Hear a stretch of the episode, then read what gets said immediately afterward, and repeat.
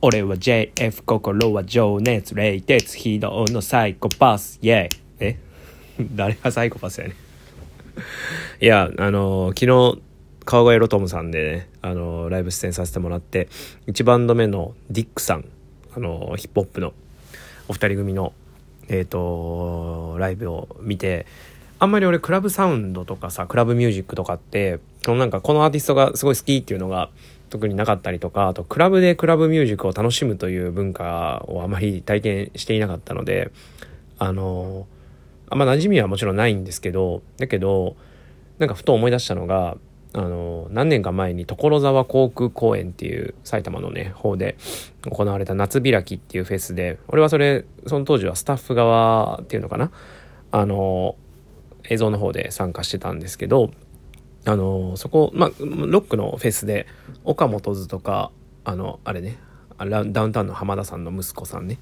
とかあと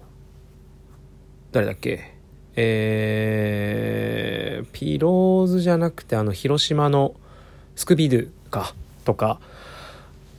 まあロック系のアーティスト J, J ロックのアーティストがたくさん出演するライブでえっ、ー、と、急遽ライムスターの2人がね、出演されることが、まあ、出演されて、で、初めて生でライムスターを見て、で、あの、すごいさ、ヘビーなサウンドに、まあ、もう、時々そのデスメタルみたいなさ、あの、ブラストの効いた、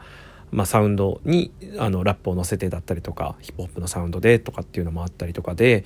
あのその生ライムスターをもう本当にもうステージの目の前よ。俺もうほんとシューティングカメラマンだったからあので見た時にめちゃめちゃかっこよかったし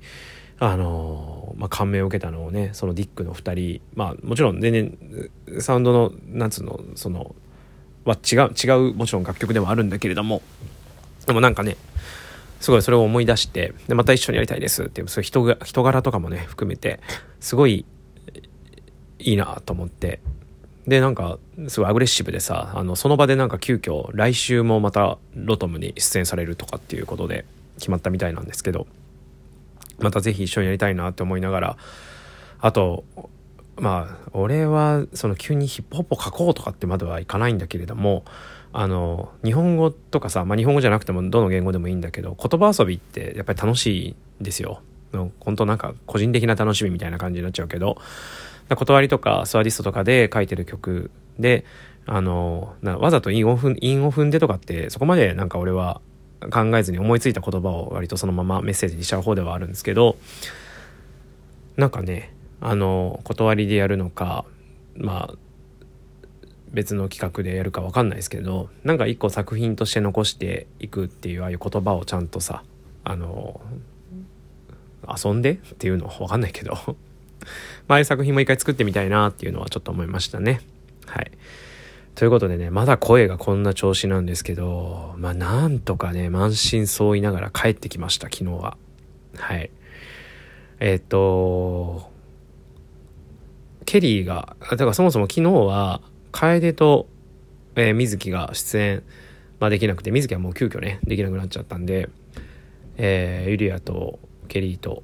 パンチと俺の4人で出演で。でケリーはもうねあの朝のリハーサルの時からもう二日酔いがひどいひどいっつってね「んさん手が震えてるよ」とかっていう風にケリー自身がね なってて。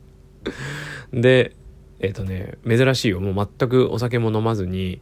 あのもう本当に結構ひどい感じだったから俺わざわざケリーに楽屋から裏裏そのまま出れるルートとか教えてあげて多分そのまますぐ帰ったんじゃないかな。で残ったメンバーはというかもう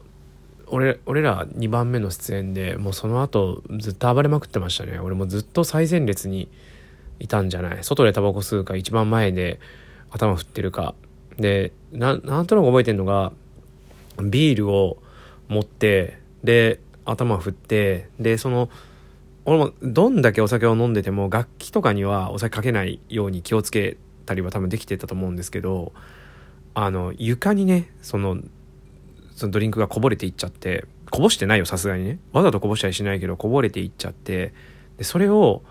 あのちょっと近くにいたユリアに怒られたのか笑われたのかいやあいつはこんなことで別に笑ったりしないね。な多分怒られたと思うんですよ。で足でバーって拭いてさっていう一場面はふと思い出したりもう完全に断片的ですね。もう誰と誰と何をやってたのかとか全然覚えてないけど写真はたくさん残ってましたね。なんかいろいろ見るに耐えないのも含めて。でえっ、とねで何人かで一緒にというかあの「純ちゃん帰ろうよ」みたいな感じで誘ってくれた人もいたんだけど俺はねそのタクシー乗るのがすごい嫌でえっ、と歩いて帰りたいと思って家までじゃなくてねあのライブハウスから駅まで。で一人で駅から。あれ多分全部のバンド終わってしばらくしてからかな多分。帰ったんですけどもうボロボロであのね夜中に目が覚めたんですよ。家帰ってから。じゃあねまず目の上左目の上の辺りこの額のちょっと下っていうの眉毛の辺りかな。めちゃめちゃ痛くて今も痛いんですけどであと両腕がもう完全にどっかにその筋肉痛ヘドバンした時の筋肉痛とはまた別の痛さっていうのかな。もう全然腕がもう回んないというか曲げられないみたいな感じになってあと足も痛い。足はまあ普通にライブ終わった後のいつもの痛さかな。とにかくね多分上半身を結構ボコボコにされた感じ？なんですけどまあ、ただその「純ちゃん鼻大丈夫?」とかっていうなんかメッセージが来てたりとかそういうやり取りはちゃんとやってるんですよ。あのもらっていただいた写真をメンバーに展開したりとかほんでああもう何があったんだろうと思ってでえっ、とねそう帰り際ぐらいにえっ、とねパンジが先に最初帰ったんだよねもう帰んないとやばいやばいとかっつって何があったねお前もって感じだけど。帰って。でその後に確か多分ユリアが先に帰ってで俺が俺は結構後だったかな。でなんか多分誰かに言われてえっ、ー、とユリアちゃんと帰れたっていう風にメッセージを送ってるんですよ。で帰れましたけど顔から血が出てますみたいなね感じのメッセージが返ってきてて。でそれを俺夜中3時ぐらいに目覚めた時に見てであのあれねインスタの写真を見る前ねあのユリアのストーリーの。で俺額の上が痛かったりとかさ腕がまあ殴られたのか殴ったのか分かんないけどみたいな感じだから俺もしかして殴り合いの喧嘩でもしたのかなっていうふうに思ってまあそうではなかったみたいなんですね。で俺俺がね怪我したのはあの、一番大きいのはね、なんかドア、ドア板っていうの。ドアに思いっきり顔面をぶつけて、で、すごい痛そうに叫んでたかうめいてたかみたいな、まあ、事件があったらしいんですよ。んで、まあその、痛みなのかな あれ、いつからだっけ俺、もうお酒飲まなくなったのって、一昨年の9月からかな。たまに飲む機会はあってももうどれもどれもダメですねやっぱり飲むと。年何回だろう。でもか多分片手か両手両手は絶対いかないな。お酒飲んだ回数だけで言うと今年1年間。いやー、ほんと、ほんと、最後の最後、もう満身創痍。まあ楽しかったらいいんですけどね。本当に。ディックだけじゃなくて、ね、メルヘン。まあ断りの後にメルヘンで、あの、いいあれじゃないですか。MC のつなぎができたんじゃないですかね。まあだったりとか、すごい楽しかったからよかったんですけど、そう振り返ってみると1月の1月の30日なんですね。あのその今の体制で断り再結成というかライブが始まったのって1月30日の芦部ホールから始まってであの2月の新宿キャッツホールだからもうここはもう出演者も結局そのコロナの影響で、まあ、バンドが出れない出れない出れないってなってで、まあ、俺らと,、えー、と断りとメルヘンさんの2バンドだけで出演することになってね。でもなんかこれがきっかけであのー、そのメルヘンの、まあ、ライブを見に行ったりあとメルヘンのアキラさんが答えのライブを見に来てくれたりとかっていうね、まあ、そういうコミュニケーションというかやり取りが始まって。でえっ、ー、と一緒にライブ出ましょうよみたいな話をねいただいたりとか。あのだ断りにとってはそれこそイリアが入る前とかでもこのいわゆるラウドロック系のライブってずっと、まあ、俺はすごい好きであったし個人的にも見に行ってたりしたからこういうところで、まあ、特にユリアが入ってからこういうところで勝負したいなっていうのがあったんでまあちょっと断り的には武者修行みたいなところもあるかもしれないですけどでもさその自分たちの出演だけではなくて他のその出演者のライブも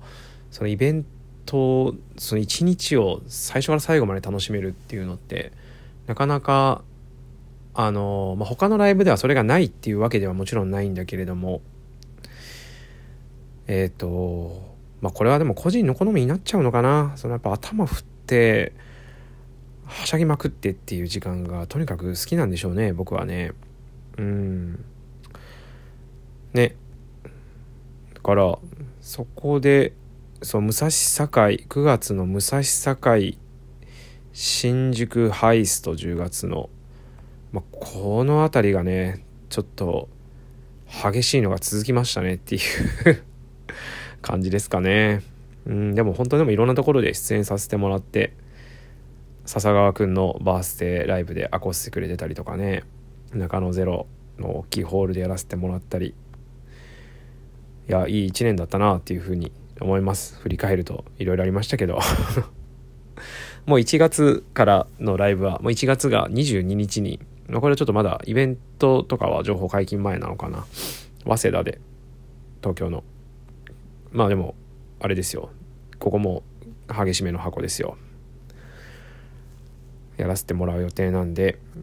まあ、来年はねどんな活動をしていくのか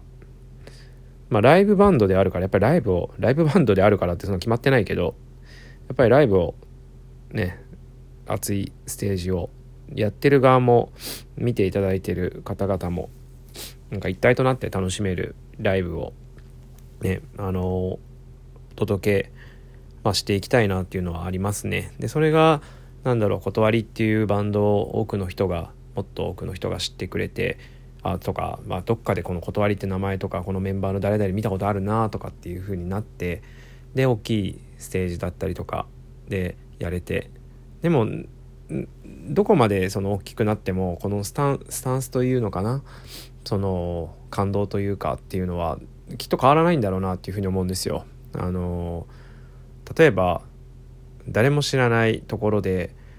路上ライブをやりましたストリートまあ例えばストリートライブをやりましたであのなんか一人でも最悪お客さんがいないっていうのも一つなんですよね。だってやってる人はさ感動してるわけよ。ステージ何言ってるか分かんない。自分自身っていうのかな。だ1人目のお客さんっていうのは自分自身なのかなって僕は結構思う方なんですよね。もう一人の自分っていうのか。ちょっと分かんないけど。だそのもう一人の自分がやりたくもないって思ってるようなことをお客さんがいるからって言って無理にやるっていうのはなんか俺個人的にはそうじゃなくてまず自分が納得というのか自分が楽しめるというか自分というお客さんも一人のお客さんだよっていうふうにちゃんと見てあげるっていうのかな。普段こんなこと別に考えてるわけじゃないんですけどね。僕だってうるさくてサイコパスなんでしょ。ちょっとなんかしんみりしちゃいましたけど。まあそんな感じで、まあ、今年も残りあと何日かですけれどもね、まあ、得れる限り断りの活動っていうのをやって。で来年ね。えー、今年以上にというかな。今年もすごい楽しかったけれども。まあたくさんのねそのお届けできる機会があればいいなっていうふうに、えー、思っております。ちょっと最後尻目つりつりになっちゃいましたけど。以上です。なんか喋ってたらなんかちょっと喉が復活してきましたね。あのお疲れ様でした。メンバーの皆さんお大事に